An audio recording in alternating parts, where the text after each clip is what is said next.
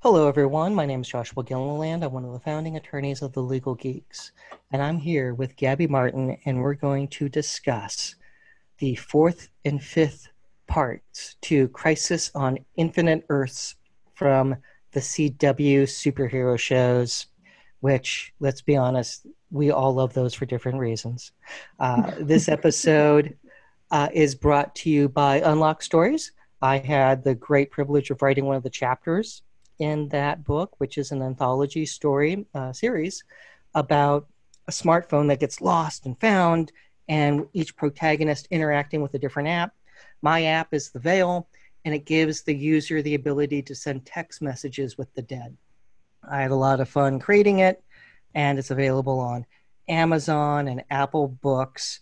And if you want to check it out, please do. Had a lot of fun uh, with that project and, and did it with a good friend I grew up with. So, with that, Gabby, how are you doing? I am okay. I am still kind of absorbing crisis and kind of not sure where I stand on some of the the decisions that were made. Um, but yeah, ready to talk about crisis and how it ended. So we can talk about what might be therapy for both of us uh, at the end. so we both need a support corgi uh, that that might. Uh, we can talk about that because I, I did reread the comic beforehand, so I do mm-hmm. have some strong feelings. Uh, but let's talk about the legal analysis because people like us because we're lawyers. So, so, so point one let's talk about the monitor's liability for creating the anti-monitor. And uh, this is this differs from the comic. And we'll talk about how that differs after we do some of the, the legal analysis. But it's 10,000 years ago on his home planet with his wife, and they're doing an experiment so he can go back to the dawn of time. And by doing that, he creates the anti monitor so it's in his own image. So that raises experiment liability of you do an experiment, something goes wrong. What's your legal risk for doing that? And Gabby, what's what's your thoughts on the monitor creating the anti-monitor? Yeah, that was that was an interesting take because it's you know we had talked about before how um, Pariah slash Nash had created, you know, had let the anti-monitor out and like what his ramifications for that were. But this is really creating the problem. You know, what Nash did was just kind of un un, un uncap the bottle. Um, so there there's the idea of of whether this problem was reasonably foreseeable. And so did um, Mar-Novu slash the monitor um, could he reasonably foresee that going back to the dawn of time or attempting to go back to the dawn of time um, would create this problem where he'd get sucked into this kind of like antimatter universe and create the antimatter um, or the anti-monitor. And so determining whether a defendant breached his duty of care um, and by acting below the standard of care, the court has to determine whether the risk was foreseeable, which I did a whole kind of dive into to graph and reliving Palsgraf, which was which was a lot of fun for me. Um, but if it is unreasonable to see safe place, it's okay. yeah, yeah. No, it's it's actually if you have not seen the Lego reenactment of Palsgraf, every law student, every lawyer should go see it on YouTube. It's brilliant. It's cinematic excellence, and everyone should watch it. But um, reasonable foreseeability um, is kind of a broad term. So the risk doesn't have to be probable or likely to occur. The probability question is applied later. An unlikely risk, which I think this is what you have here, is an unlikely risk can still be foreseeable.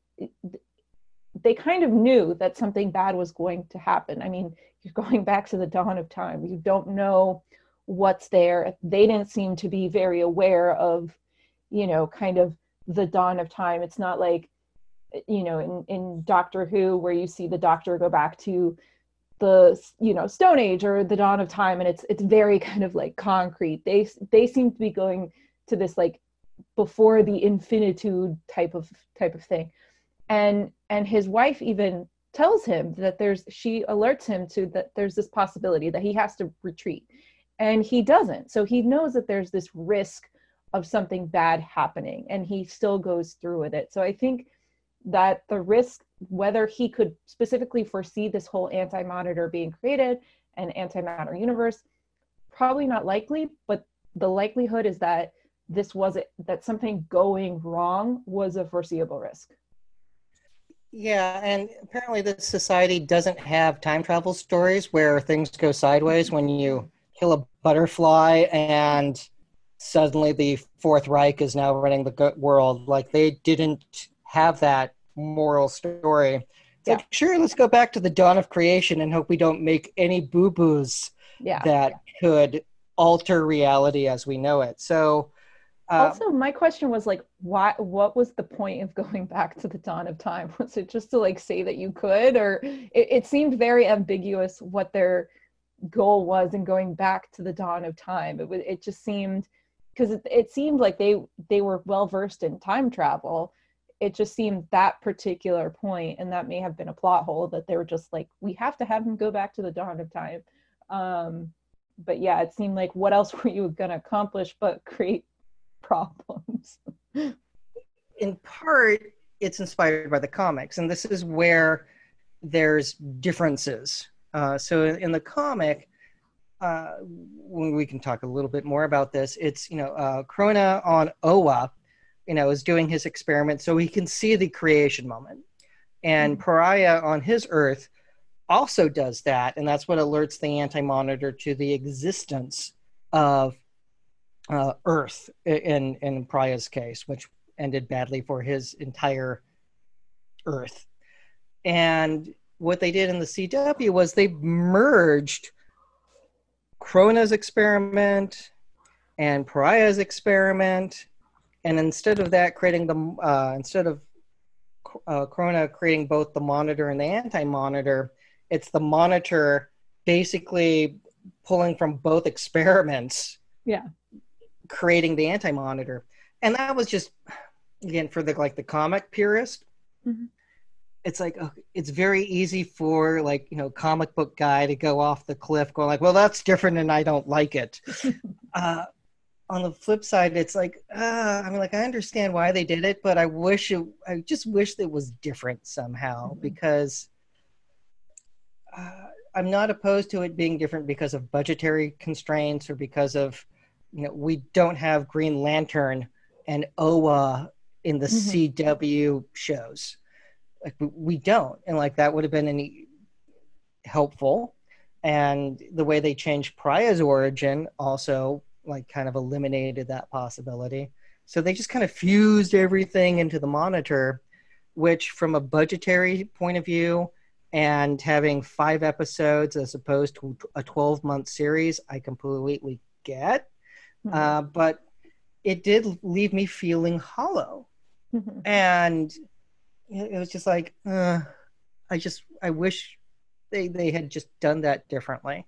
Yeah. Uh, on the flip side, going back to the legal analysis, I think there's a good argument that this is an ultra hazardous activity. So, like, we're not even dealing with the realm of negligence. Yeah. That there's strict liability here. That this you know something so dangerous and like the mm-hmm. you know like the traditional example is you know the guy who decides i'm going to get rid of the tree stump in my backyard with dynamite mm-hmm. and when they use the dynamite the tree stump goes ballistic and then lands on the neighbor's car and crushes it mm-hmm. or crashes through the house like well you know the court case is going to be real quick on that it's like that's yeah. all on you dude yeah all on you and i think there's a good argument with you went back to the dawn of time. That's an ultra hazardous activity. All the damages are strict liability. Yeah, because because I think there's something to be said of like you are messing with the creation of the earth. It's not. It, it's kind of more severe than just kind of like a butterfly effect. It's it's like you are going to where everything started, and your mere presence there could create a problem. So the fact that you not only go, but also like start looking around and don't leave immediately, that's you know you're there to create problems like there's no reason um to be there so by doing by messing with the creation of time in any way i mean the, the test the factors that the, a court would look at is the relative possibility of harm. Well yeah you're if, if you step back you're going to be messing with with with the creation of time. You know the level of seriousness uh the entire fabric of the universe could be changed. Um and this one's interesting. The level of activity most person people would not regularly engage in ultra ultra hazardous activity. Well yeah no kidding. Most people aren't going back to the dawn of time. Like that's just off limits territory. It's like we'll go back to the cavemen but we won't go back to the, to the dawn of time. And um, you know whether the risk outweighs uh, the activity outweighs its social value. What they never explained why they were there. What social value did they have by going back to the dawn of time? It's his towering ambition which is why his wife found him attractive. He's like uh no no. So and then you know the court would also look at um in the inappropriateness of the activity in the area where it's engaged i.e bl- taking down a tree with dynamite or going back to the dawn of time. Like both of those activities are relatively inappropriate. And, and this was also different from the comics because, like, uh, you know, Krona or Chrono, like, basically opens a window. So, like, mm-hmm. he doesn't go to the creation moment. He's trying to see the creation moment. Yeah. And Pariah is kind of the same. So, like, they're not trying to become an active participant yeah. in the creation moment they're trying to learn like so it's like it's a educational scientific yeah. you know experiment to figure out how did you know existence begin yeah. as opposed to i'm going to set foot there and see what happens yeah, like hold hold my beer. Let's see what happens.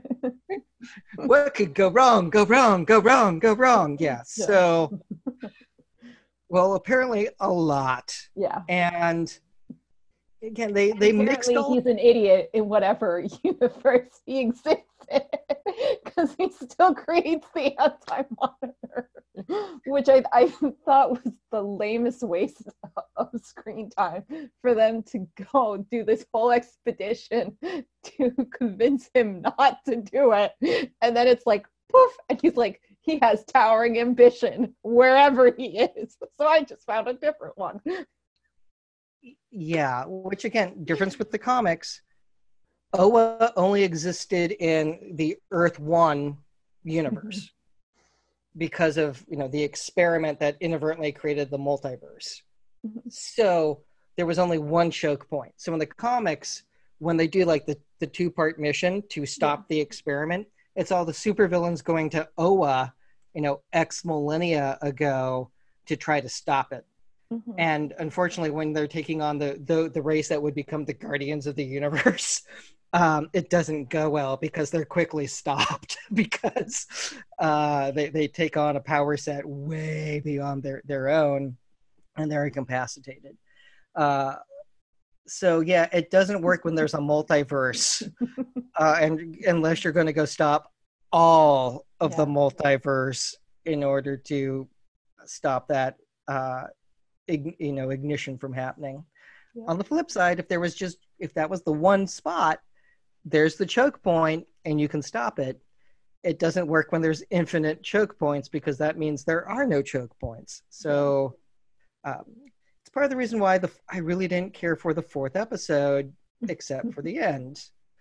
Uh, but let's talk about Ollie having his, you know, deal with the monitor, mm-hmm. which was to save Barry and Kara in last year's crossover event, mm-hmm. where the monitor's just being a jerk. And again, mm-hmm. he didn't. Uh, again, just different than the comics. Yeah. Uh, because there's a difference between being cold and just this mercenary with like, hey, let's go cause all these problems in order to thin the herd to find the right heroes to save the day. It's like, yeah. really? That's like I'm just gonna be a jerk to test you guys. because that's what I do. yeah, and I I don't know if this is like a like a Gen Z thing, like for storytelling purposes, or or what this is supposed to represent. But I just again, I didn't care for that from a storytelling perspective. But let's talk about uh, the fact that Oliver had to deal with the monitor in order to save Barry and Kara from certain mm-hmm. death and the situation the monitor created with the Book of Destiny. Whew, comics. And uh, him running around doing all of his little missions for the monitor. So, uh, what, what are, you know, help us understand this this binding contract issue. Yeah, the, this so-called um, devil's bargain that that Barry calls it. He's like, Oliver, why did you make a devil's bargain with the monitor? I was like, who uses that language? First of all. Um, but yeah, so so the way back in in Elseworlds, the last year's crossover, um, Barry and Kara are set to die. Um, and Oliver's, you know, goes on a confrontation mission to the monitor and he says that's not happening. Like you can't you can't kill off these heroes of hope.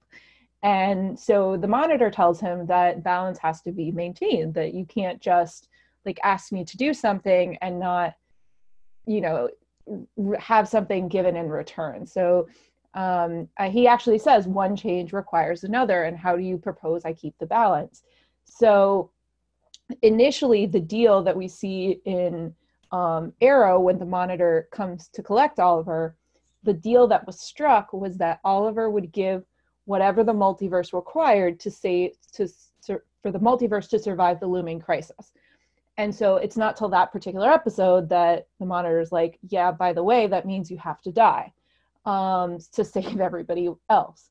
Um, so so the deal there, the so it depends on how you look at it. You could kind of see um, Oliver's exchange as, as a counter offer, um, but it's also a, a contract, whether you consider Oliver's request a counter offer, it's an offer.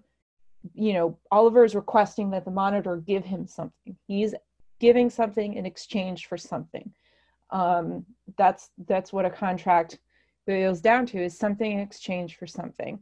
Um, and so uh, the monitor gives him the magical arrow to save barry and kara and destroy the book of destiny or somehow diffuse it. Um, and and then oliver gives him his life in exchange. And so it's a promise in exchange for a promise and, and i think it's it's definitely a binding contract because the monitor performed his side of the contract and then when the monitor comes to collect oliver he has to perform on the promise or else he's in breach of the contract. Yeah it's weird. Um let's uh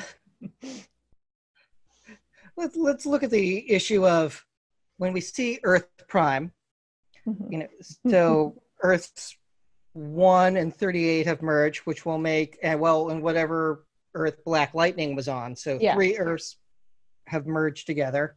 They're like, we're make, making the crossovers easier. exactly.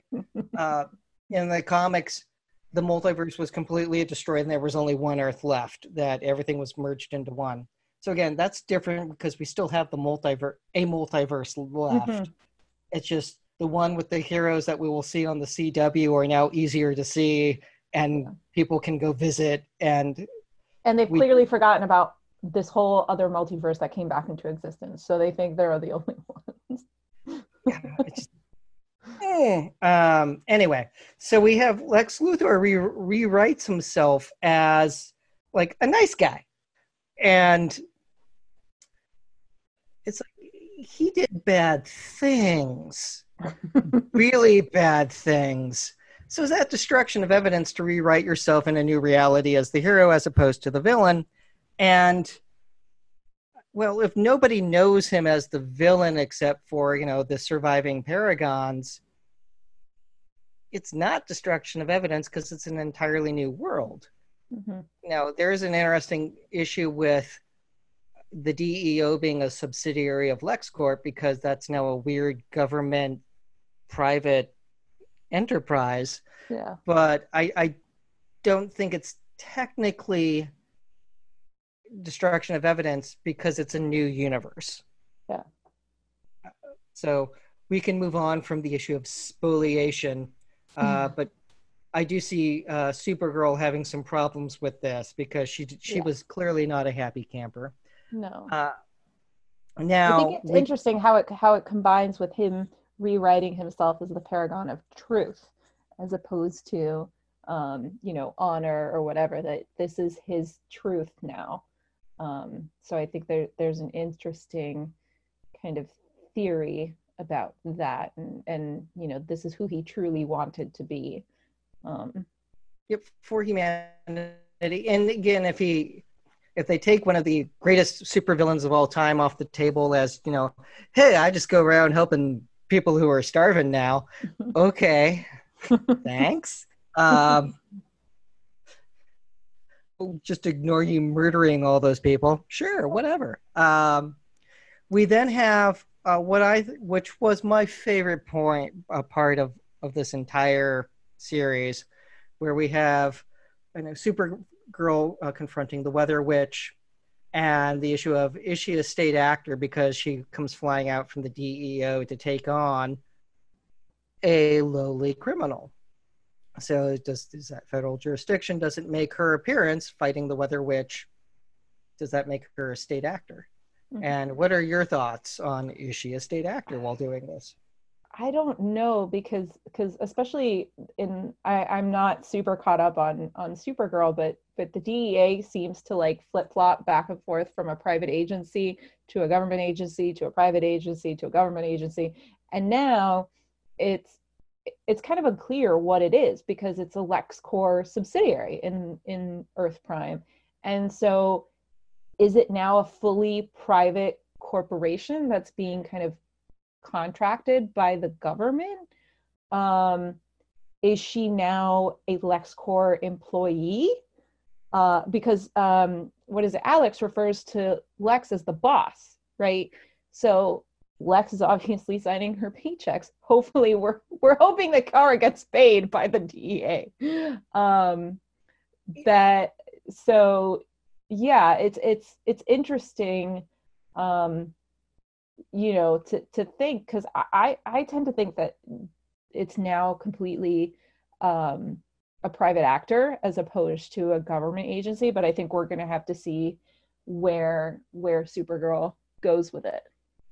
And one way, you know, it's you know this the analysis is flipped, so it's it's kind of hard to come up with a straight answer here but you know the department of defense will have contractors whether it's people from lockheed working on things. Like my when my my grand paternal grandfather was on the uh, poseidon and polaris missile programs for a decade.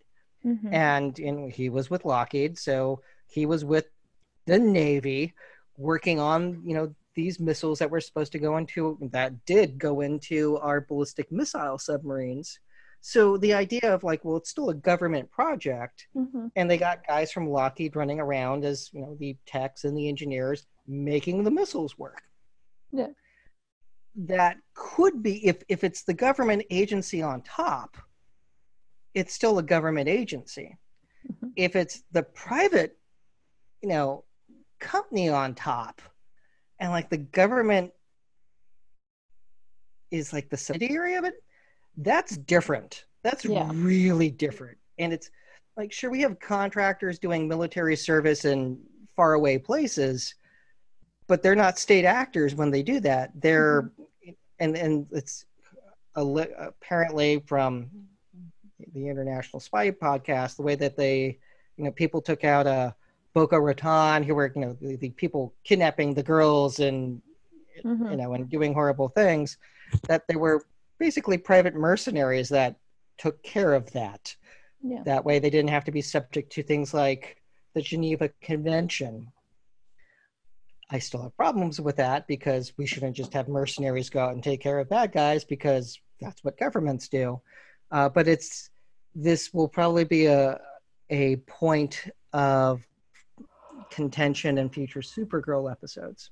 Yeah. Now, why it's my favorite part of this series was the fact that we have Flash and Supergirl together, and we have Marv Wolfman who wrote Crisis on Infinite Earths, who killed off both of those characters in that maxi series, look sweet and adorable, and get their autographs. And like just again, the comic book nerd, I was like, bravo, bravo, and and the way that you know th- those actors are as, as people, it's like you can just tell like they were really enjoying it, and it Yeah. just it was a nice scene. Uh, but let's go to our favorite Martian, uh, who's going around helping people remember, and and it's not fun. Uh, No. Going like, hey, this is what happened. Uh, for those of you who didn't know what had happened here, and uh, yeah, do you think that's battery?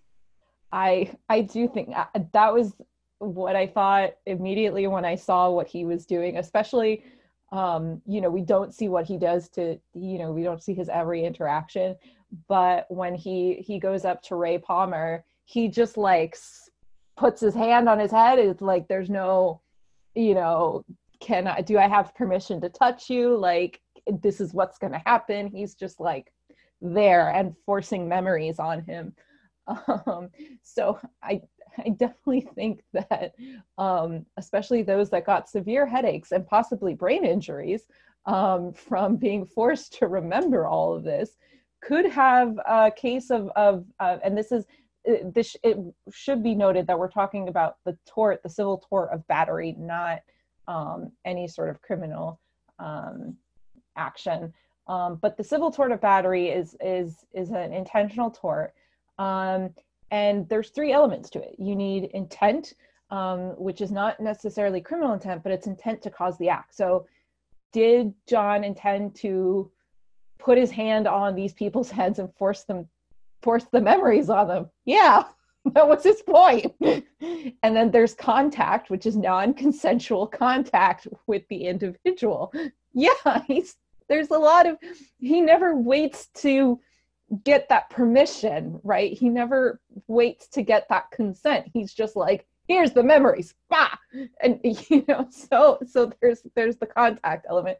And then there's harm. So this could be physical mental emotional harm um, which we i we don't know the side the brain side effects of being you know overlodged with all these memories because i i tend to think that you know the paragons have their own memories right? They remember they kind of got placed in earth prime.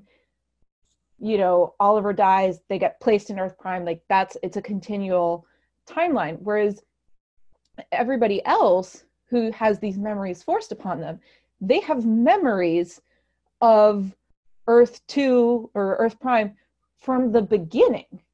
And now they're being forced with this parallel memory of what happened what you lived through didn't actually happen.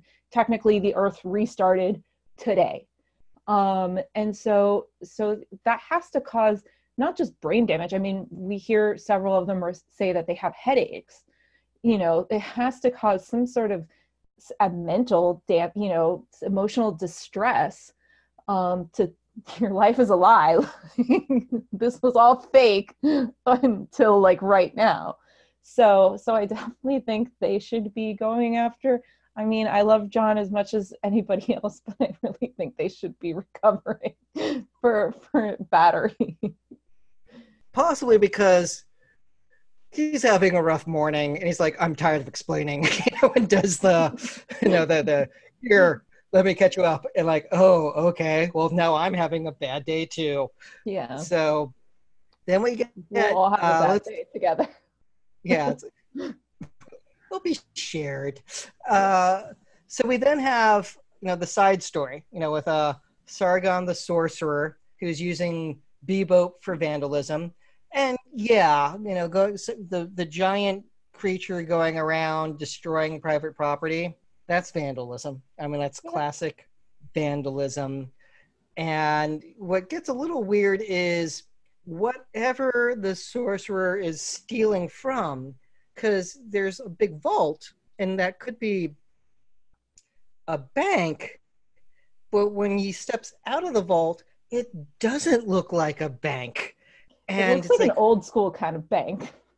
yeah, yeah, and and again, this filmed up in Vancouver, so maybe that's what a bank looks like there. But I, I don't. I mean, again, I've spent time in Vancouver. I really do like British Columbia, but I didn't hit any banks while I was there. Um, I did find a good comic book store. Uh, I, I think it's a bank. I I immediately saw it and I thought like the door was going to open behind Sarah and Barry with like some dudes with Tommy guns and you know hats and stuff. So that's that's what I envisioned. It's like this is an old school like hold up bank type thing. Um, so yeah, I, I never doubted it was a bank. It look it looks a bit like a hotel, but there's no like teller windows. But yeah. So let's let's get into like what we liked and didn't like about these last two episodes mm-hmm. and you know, uh, gabby what worked for you and what didn't work for you um i'll start with what didn't work for me um i was i by episode whatever four and five i was sick of the crossover references. I i was i was done. I i had the lag time to get back to reality and coming back. I was like stop calling. It nobody would call a team up a crossover. That just doesn't happen. It's not proper vernacular. Like it's just weird. It's super meta. Um it, i just it bothered me a lot. Um the other thing that bothered me a lot um was that whole shouting for oliver i thought that was incredibly hokey um you know especially given the varying relationships that those individuals had to oliver i think it was just very lame.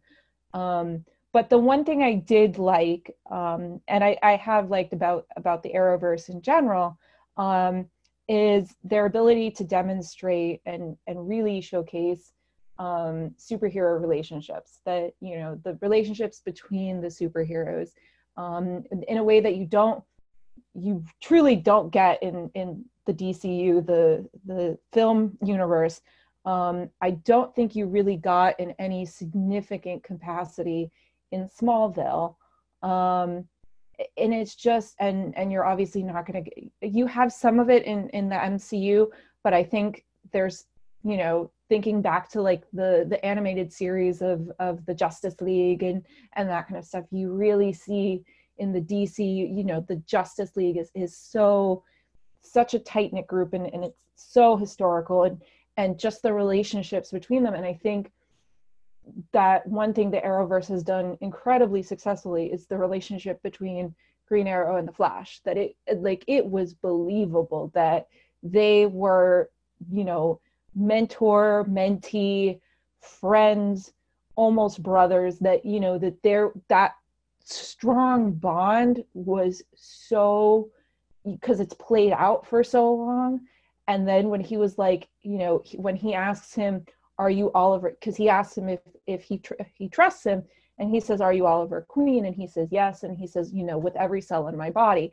And that i was just like that is what i've been waiting to see on screen that is what we got in the animated series that's what we get in the comic books and now we have it like on television and that was great for me good points so i I really didn't like the fourth episode because I mean, it deviated from the the comic book really significantly. Mm-hmm. And so we have everyone off the vanishing point. There's the run through the speed force and people are lost and it's the touchy feely crap that I hate about the CW shows. That's like this is this is wasting time. Like stop it. And you know like there were story points that you could have done but you have to make it a group hug. And like i just i can't stand that. Uh, and i know it's a cw thing and i you know there are people who do like that but because they chose to do that that creative choice really made the monitor look like an idiot because mm-hmm. in the comic he knew uh, Harbinger was going to kill him. And so he had the plan with his tuning forks on the remaining earth that his death would power those tuning forks and save Earths one and two. And Harbinger, being really upset about what she did in killing, you know, her father figure who raised mm-hmm. her, she she does a giant power play saving the other remaining Earths, pulling them into this microverse that that the monitor had. That's all left as a chalk outline on the floor. So the monitor's a moron who had no game plan to save the save the universe, knowing that he was going to be murdered. And Harbinger has no redemptive arc. We next see her sitting on the couch with her husband. that was lame. and so there's zero redemptive arc for her. So like that really bothered me. They mm-hmm. could have had they could have incorporated those elements from Crisis. Uh, and again, I understand maybe there was a time limit, but wasting time in the vanishing point and then the touchy feely crap of running through the speed force that those were just missed opportunities and that that bothered me. You know the the fight at the dawn of time like okay that was fine. Like and and because uh, again in the comics it's the spectre taking on the anti-monitor and that's what basically restarts the universe and where we see everyone then wake up and it's you know the earths are fused mm-hmm. now the other thing that that bothered me was having lex luthor be there at all i mean like that just irritated the hell out of me because uh, in the comics you know we, you have superman 2 uh, yeah. from earth 2 and in our case this would be you know 96 and he's mission critical and when he wakes up and goes to work at the daily planet and he quickly realizes that it's earth's one's daily planet and nobody remembers his existence and so his wife his earth are gone and he does not take that well and there's a great scene between uh, the two supermen with the Superman of Earth 1 talking down the Superman of Earth 2. Uh, so, again, missed opportunity there.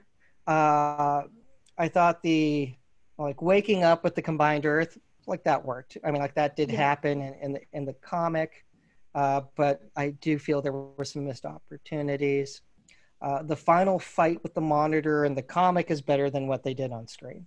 Yeah. And uh, in the comic, they they're in the antimatter universe because the mm-hmm. Alex Luthor, which again doesn't exist in this series, and it would have been great if he had been because that would have given them other options.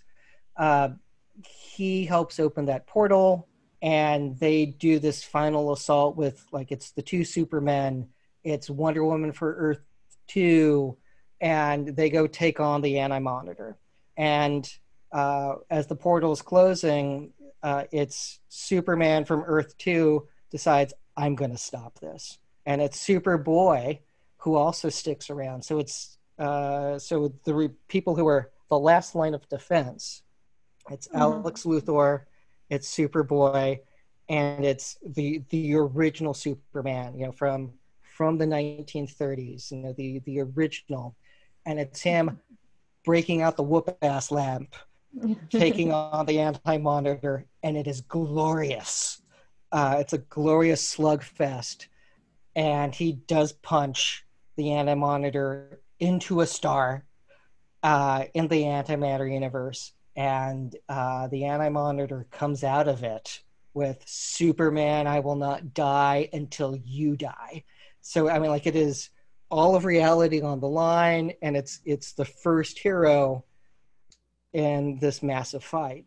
And yeah. it does have a happy ending uh, because it's Alex Luthor and it's actually Darkseid firing power through Alex Luthor in order to help knock the Anti-Monitor back.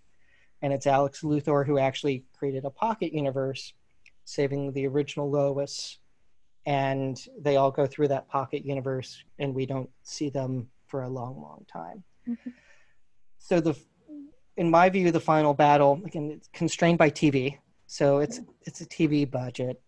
So the fact they're in a parking lot all the parking hum- lot or a pier. It looked like yeah, a pier to me. It's uh, yeah, and probably it was because you can look like that going onto a pier. Uh, all the humans should have been killed in a heartbeat. Yeah. so I, like, I, lo- I love Diggle is because I think Alex and and and Wild Dog both have two wet two uh, guns, but Diggle's fucking walking in there with just one pistol, and I think it's great. I think I was just like, "Yep, this dude doesn't have anything but one pistol against these shadow demons." Like, I support it. I support that level of confidence. Like, yeah, that's great. Um, and at what point do you call in the army because the army could really be helpful in fighting the shadow demons so yeah.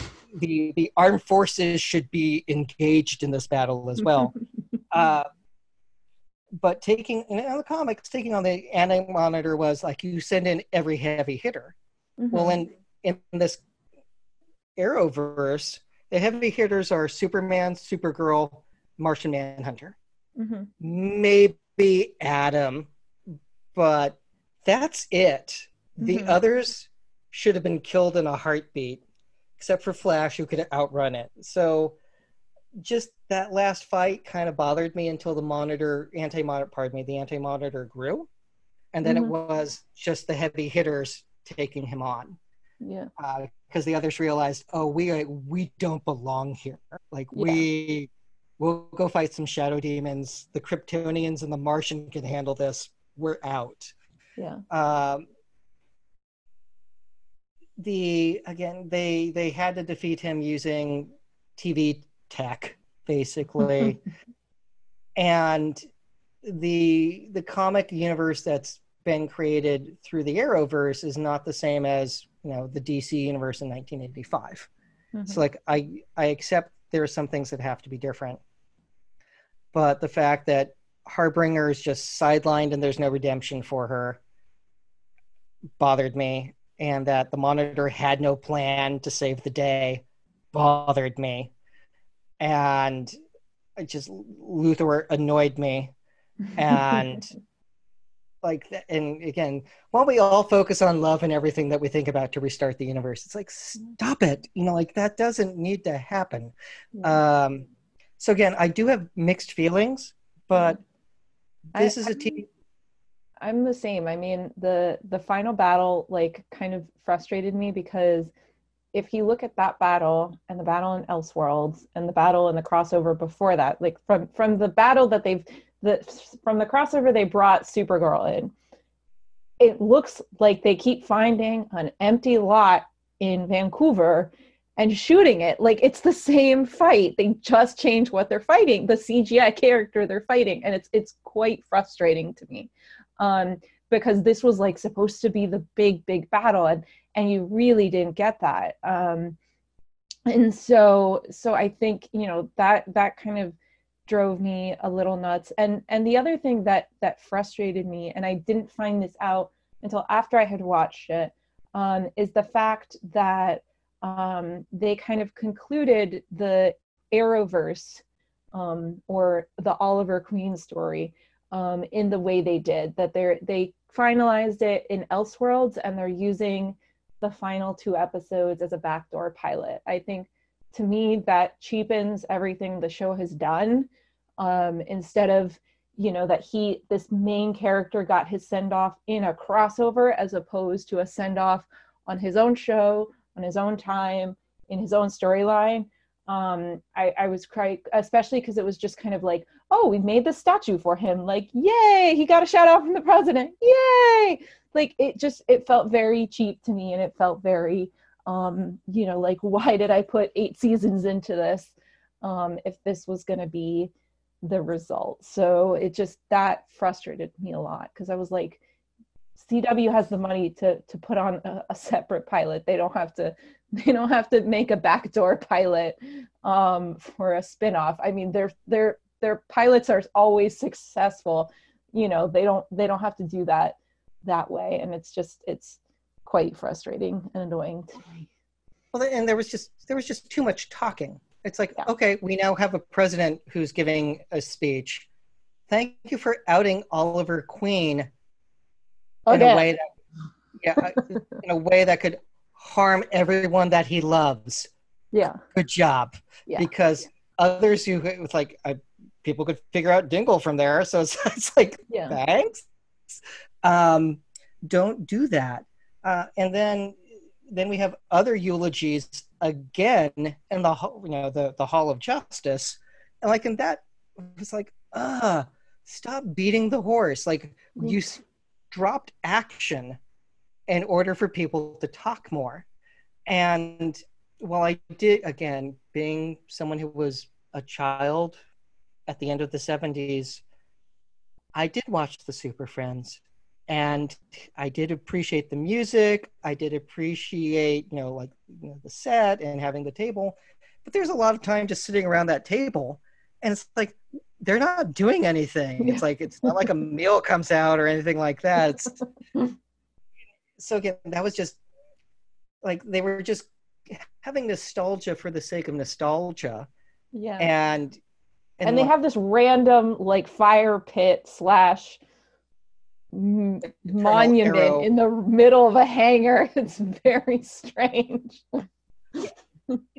on the flip flip side i i'll probably start watching black lightning now because i did enjoy that character and the dialogue with like well like just how often does the earth get threatened and everyone kind of looks down it's like oh Yeah. oh it's like It's like that that. worked yeah okay I mean, I mean, honestly, Black Lightning's eulogy was the best, where he leans over to Barry and he's like, "I never met Oliver, but he seems like a good dude." And I was like, "That's all you needed. That's all you needed." Yep, and we're done you know and Conclusion. you go, ah so again just tighten up the writing you know you had oliver and you know you know throughout the season you know like talk to the monitor and what looks like this space platform. That could have been that's what the fight with the anti-monitor could have looked like at least. Yeah. and you know you send in the strike team to to take them on. Yeah. but it's not what they did. So again i i'm grateful for what we had. What are what are your feelings on on the use of the catchphrase by Oliver in fighting the anti-monitor? i didn't forced. You know again it's just, absolutely you have no i just like i groaned when when you have filled the universe. Stop it you know? Like that worked when you were murdering you know criminals. It doesn't work now. And i mean i appreciate the fact that they had him become the Spectre in order to give him a big ticket you know send off because an archer versus the anti-monitor is not going to end well But it wasn't Uh, even that much of a big ticket send off. It was it was very kind of late. I think they could have made him the Spectre and then concluded him as the Spectre in his own storyline. Like that, I think would have been better than what we got. Well, that and you know, in in the Green Lantern comic, and this goes back a ways, that you know, Hal Jordan dies, saving, reigniting the sun, and he turns in this into the Spectre, and they have years of stories with him appearing as the Spectre. They could have done something like that. So they're ah, they they were limited by the number of characters that they had because in in the comic crisis. There are other characters who are involved in saving the day and those characters aren't in the arrowverse. We don't have the golden age green lantern with the magic green ring nor all the sorcerers working together to get all the shadow demons off the earth. Like there's just stuff that because in the comic at the end uh, earth gets pulled into the antimatter universe and so it's about getting the earth out of the antimatter universe and fighting to save the day. Yeah, they didn't do that. You know so it's just uh, so again just I, I don't want to be angry comic book guy but i am a little right now because they they took the source material and some of it was a chef's kiss of of healthy nostalgia. And then there was just like a lot of wimping out. Uh, on the flip side, having you know the the the movie Flash appear, like okay, that was nice fan service. Like that worked for me, and like you know both of them, like oh. Uh, oh wow, this seems breathable. Oh, this seems safe. Like, okay, like they totally get being Barry, and they did a good job of Barry's interacting. Yeah. Uh, and, and it was very nice. However, uh, uh, I, I, couldn't resist. Uh, however, like if they that was the only part that was the only redeeming thing of the Speed Force storyline. um, yeah, I just I wish it followed a little bit more of the comic, mm-hmm. and because mm-hmm. they still could have done it even with the TV budget, they could have used more of the comic elements, and because um, in the comic, Harbinger like goes from like extreme guilt of like what have I done, and then sucks it up with like I got a plan, and like this is what I'm going to do to save three other Earths. Yeah. Cool. As opposed to we're going to see her on the couch watching tv dude like that just that just so rubbed me the wrong way. Um, but again i'm not going to fault them for the budget that they have and the limitations that they had um, maybe if this had been like seven or eight episodes they could have done more. Mm-hmm. Uh, but I think they probably they probably could have pulled it off with seven, and if they had completely reworked the fourth episode, uh, it, it, it could have been different. It could have been different, but there was just too much talking.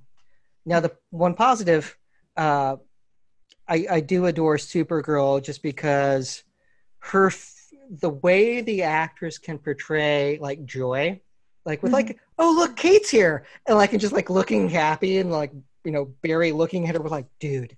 Like it's like yeah. time and place.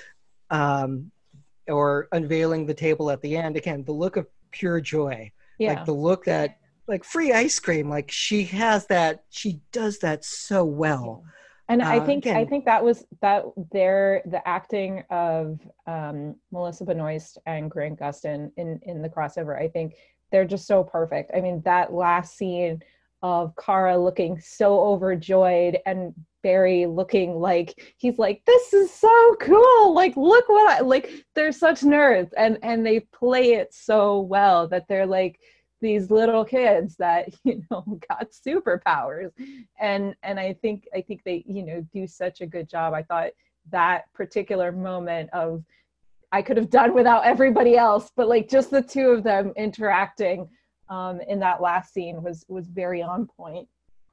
Yep, and Superman would have known he had a second kid. You know, like he wasn't at the. It's just he, he he would have remembered that because he wasn't there at the reset. So uh, that was very confusing. yeah, I was just like, he would know it's like he would have gotten that memo. It's not. He, it's not like she went to a, a, shelter and like randomly adopted a second kid without him knowing. Surprise! Uh, yeah, she's not Cindy McCain bringing home a, a kid from Bangladesh. Surprise! Uh, uh, and for the record, Cindy did the right thing. I stand with Cindy but uh, yeah, again, really mixed feelings. Um, and it's because I, again, I'm 45. I grew up reading comics, and the fact that we have what five different comic book TV shows on no, is it six on the CW? That's awesome. That's a lot. yeah. Never thought I would see that in my lifetime, and the majority of them are good. So again, I, I, I, I am grateful. I just, and I was grateful to see Marv Wolfman. Uh, I just, I wish a little, I wish some things had been written differently. Yeah. But I think that's yeah. like a, an overarching problem with, with the CW. I mean, you kind of saw it in, in, um, nowhere more significantly than the shift of Supergirl from CBS to CW, the writing just shifted significantly, and And I think that's just what happens when you have a network that's geared towards teenagers and young adults. Um, the writing's going to be kind of dramatic, and and clearly it's it's working for them. Like you know, they clearly have a format and it works, and um, so why mess, you know, with something that's that's not broken? So you know, but but it's good overall to get the kind of quality uh, superhero stuff we're getting that we're definitely not getting from the DC um, universe on screen right now. uh, no, no. Uh, Except for Wonder Woman. Wonder Woman is good. Yeah. I love Wonder Woman. Well, again, Patty Jenkins out obviously loves and cares and you know about the character and and the source material and like it works. Uh, it's amazing what happens when you go. So, what are the core elements of this character? make a movie focused on that. Okay. So, will Wonder Woman need to snap anyone's neck? Hmm. Not. She did that to Max Lord, so maybe, yeah, but like that's not a norm for her. Uh, certainly not a norm for Superman. So yeah. um, I digress. I digress. Um, so with that, I, I I'm grateful for having this. I just wish it had been a little different. Mm-hmm. Plus, we do get lots of legal analysis. Mm-hmm. Um, mm-hmm. Yeah, good times, good times. And, and you know what? I did, I did like, I know Rory, you know, going by Rebecca and writing ro- romance novels, you know, and him interacting with Killer Frost. like that was again like just like the snarky interplay between the actors. They do that well. Yes. So um, more of that, please. Mm-hmm. Uh, yes. So with that, everyone, thank you for tuning in. We we definitely will have more. And uh, Gabby, thank you for your time this evening. And everyone, stay geeky, stay geeky, America.